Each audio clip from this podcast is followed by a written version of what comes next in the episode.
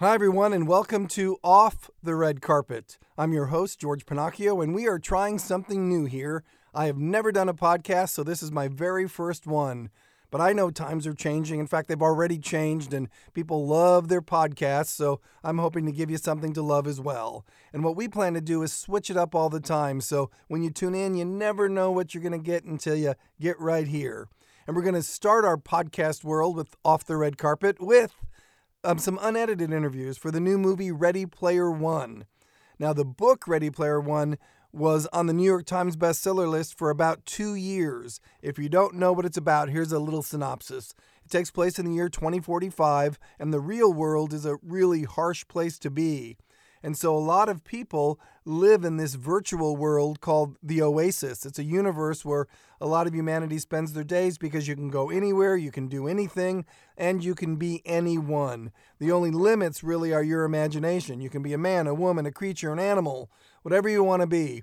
And so there's this brilliant and eccentric guy named James Halliday. In the film, he's played by Mark Rylance. And he's died and he's left his immense fortune and total control of this place called the Oasis to the winner of a three part contest that he designed to find a worthy heir. So there's this teenage boy named Wade, played by Tye Sheridan. And when he conquers the first challenge of this treasure hunt, he and his friends are kind of hurled into this weird universe of discovery and danger so they can save the oasis and keep the world a better place. So, who directs this? Why, Steven Spielberg. I've been interviewing Steven since 1993 for the original Jurassic Park, and he sat down with his two leading stars in the film. Tye Sheridan, then there's Olivia Cooke. She's the leading lady. So let's begin with that interview with Steven, Tye, and Olivia. I'll begin with you because you always have a joy when you're talking about the people you choose, and I would love for them to hear why you chose them while I'm looking at their faces. Well, you know, sometimes, you know, when I'm interviewing, uh, you know, actors and when I'm actually auditioning actors for a part, sometimes uh, there are very, very skilled actors that have the chops to play the role, but that, that then somebody else comes in that brings a light with them. A light enters the room with the person, not even in character, just the person brings their light. And that particular sparkle or light, or whatever you want to call it, is that added kind of con- it, con- it's that added ingredient that convinces me that they're right for the part. And Olivia came in, and the light was there when she walked through the door. It's not a switch; she has to turn on. It comes with her. the same thing with Tye. And I also thought, well, what are they going to be like together? So I put them in a room together and did a scene, and they were um, magical together. And let's talk about the magic. I'll ask you this, Olivia, but there are times when you're in a virtual world and that magic lives, and it's not actually you were looking at. It's a what do you call it? A avatar. An avatar. Mm-hmm. So did you know that you had that kind of chemistry in animation? oh no! I, I, mean, what was wonderful about the animators and the, and the, the guys at ILM is that I feel like they they really captured the the, the performances and the chemistry that Tye and I had on the day. Mm. Um, and so watching that and seeing my mannerisms and my facial mm. expressions and my little idiosyncrasies, it was just mind blowing. It was the most surreal experience I've ever had. It's kind of like digital cosmetic surgery, isn't it? A little bit. Just these huge anime eyes, and then my mouth and nose, and yeah, and my, and my voice that's coming out. It's, yeah, very strange. So, Tye, I, I had never read this book. I didn't know it existed for 100 weeks on the New York mm-hmm. Times bestseller list. But what I loved when I read it, what we were going to be seeing, it looks so complicated to me. And then we go to watch the movie. It's not complicated at all, it's very easy to follow. Mm-hmm. Did you see that path immediately when you? Well, I mean, I think that's because there was a lot of hard work put in from the very beginning from Ernie and Zak and, and Steven and this there's this movie even in the trailers it's it's very big in scale and when you watch it it's a big adventure movie but it's it's crafted in a way that is so graceful and elegant and it doesn't and it is easy to follow and it's and it, it doesn't seem like it's it's too much even though there's a lot there's a lot happening in this in this movie so um, you know, for, for me, I think hats off to those three guys for being able to accomplish such a feat. Steven, I'm going to let you pick which of these questions you're going to answer as I'm running out of time. Okay. One, I love all the movie references. It, it yeah, was huh? great. Two, this brought me back to every thrilling movie you made when I was growing up, and Oh. and I love that. Three, I'm convinced there are lots of Easter eggs that you have personally Yes, in there yes. that will may never know.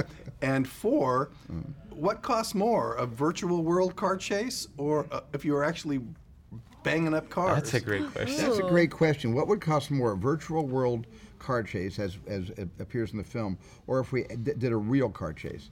Well, I'll tell you one thing. The virtual wor- ca- world car chase was a heck of a lot safer than if I had tried to, you know, create those exact shots with those exact stunts in the real world. Um, but I think they would be probably, uh, it would probably be a little less expensive shooting a real car chase than it was a virtual car chase. It costs more to do that uh, uh, digitally.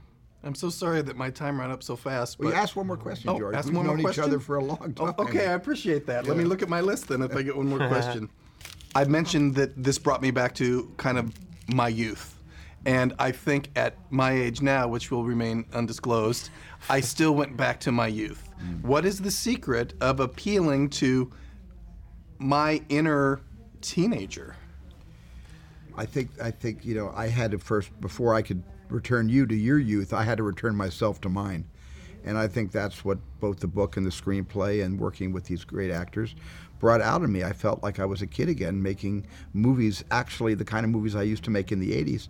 I felt I was not imitating that, but I felt like I was, you know, in that world again. I felt like I was making this movie not from behind the camera, where I make a lot of my historical dramas, but I was making this movie in the audience with the audience as my collaborators, t- telling a story for the audience.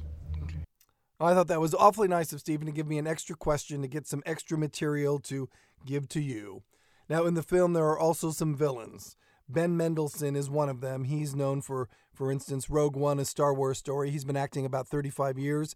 And then there's Hannah John Kamen, who you're going to see in Ant Man and the Wasp. And they play two people you do not want to deal with. You do not want to confront them. They're dangerous people. But in real life, they sure are nice. Every time I run into you, you are the nicest man around, and then I see what you do on camera, and you just scare the crap out of me. Well, I thank you very, very much, George. It's a dirty job. Someone's got to do it. I wouldn't want to be anywhere near you in this world mm-hmm. because you also freak me out. You have no Oh, fear. That is music to my ears. That's no, no. She's she's a strong girl. She's tough. No, she's so tough that she back talks her own boss. Uh, look, I think She we- does his job for him. Yeah, I no, mean, exactly, exactly. This is the engine here. You know, this is actually the, the boom, boom, boom. This guy's just a no, no, no, no. Now go out there, go and do that. You know, she's the like she's the can do. You know, this is just the uh, I'm her. You, know, you go do it, go do it. So you have the power to order the hit, and she carries it out. Kind of you know, until she until I think she decides to make her move. You know, and then, and then it's like, oh, what happened there? Look at the joy you are getting out of this. Just talking about it. It must be thrilling to be a part of something this big because I believe it will be enormous. It is. It's it's magical. It really is. It's movie magic. It's amazing. It's. I I have not had this much fun on you know in a long time, and even still talking about this and in this process of this film, I'm still pinching myself. It feels like I'm literally in a dream. Talking about Ready Player One, it's like it happened. Oh yeah, God. You realize you're old when you've never heard of the book and now it's a movie. The book was on the bestseller list 100 weeks. Hello, I'm just catching up. But the great thing about that is I don't care that it was a book because I walked into something that sounded really complicated and it was really easy to follow and understand. Yeah. As a moviegoer, I need that. Yeah, And uh, w- uh, before the screening at South by Southwest, which by the way I think will go down as legend, um, Steven Spielberg stood up and said, "Listen, here's if you look, it's like driving a car. If you look straight ahead, you're going to see the story, and it's easy as. And if you want to look left, you want to look right out those side mirrors, you can get all the cultural references you want." He gave the perfect instructions, and he also said, "Strap your seatbelt." because it's a ride. It is a ride. Yeah. And I don't even know. I started to lose count of how many movie references we had in this mm-hmm. film. But mm-hmm. I mean, it's something as, as fun and giggly as Child's Play to The Shining, which that moment was probably scarier than the entire movie that we saw once upon a time. So, what do you say to, let's say, grandma who's grandson or daughter says, Please, Grandma, take me to see Ready Player One, what's that 65 year old woman going to get out of this movie? Oh, she's gonna have a. she's gonna have a ball. Yeah, she's gonna have it. She's gonna, she's gonna feel youthful. I think. um, Because it's not going to be targeted to her, but I think she will have fun. Oh no, I I, I think think she's going to have a great. I, I think she's going to have a ball going to it. Look, there's. This movie is built on the solid, solid foundations of the best of the Hollywood tradition, and in fact, Steven Spiel, Spielberg's films have a deep, deep bedrock to mm-hmm. the cl- absolute classical Hollywood. That's part of why his movies are so strong and they're so clear, is because he's really a student of the old greats, your Wilders, your etc. So grandma's going to have a ball. yeah. You know, my grandmother would have loved this, even if I wasn't in it. In my last 15 seconds, uh, you have giggled through this whole interview, and it just tells me that you are feeling a tremendous amount of maybe support, love, joy. What is Oh, it? all of that and more, and and and pride. Actually, Mm. I just feel so proud of this film, and I am so excited for everyone to see it. I can't wait for everyone to see it again and again. I feel like I need to see it again and again and again. I once isn't enough. Thank you, Ben. Thank you, Hannah. Now, I also got the chance to talk to Lena Waithe. Lena is a writer and an actress. She um, won an Emmy writing Master of None, which she's also on. And she seems to be this really up and coming star. She's very well spoken. She loves what she does. She knows she's in a good place right now in the world of show business. And the spotlight has been on her. And getting a gig in Ready Player One is a big deal. So I got to sit down with Lena, and it was really a, a nice five or so minutes talking to her. Seeing you on the Emmy, seeing you on Kimmel, the one thing I think I love more about you than most people in show business is that you just spit it out of your mouth and you say what you want, and it always is real. Yeah, This is a hard thing for people in Hollywood to just speak their mind. not me, man. I don't know how to how to do the other way. Like I can't do the political. Like, okay, what's the soundbite?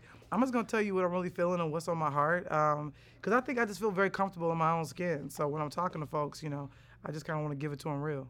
I think that real for this project would be the eight year old girl realizing that she's in a Steven Spielberg movie and freaking out. Yeah, absolutely. I mean, I, my eight-year-old self would not would not believe me if I said that. I'm like, what?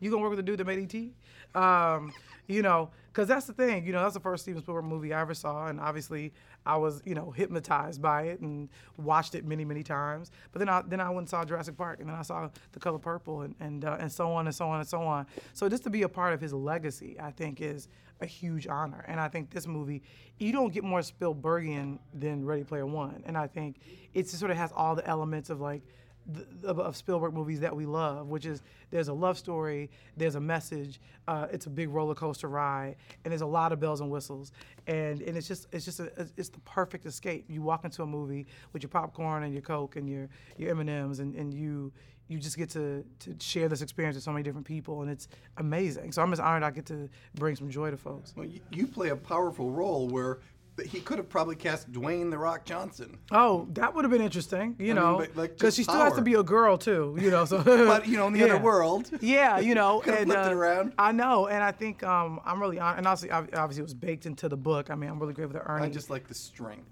Oh yeah, and I think um, you know it, I was sort of playing three different roles really. You know, um, you know I'm H in the Oasis. I'm Iron, I turned into Iron Giant, and then obviously I'm Helen in, in, in the in the real world.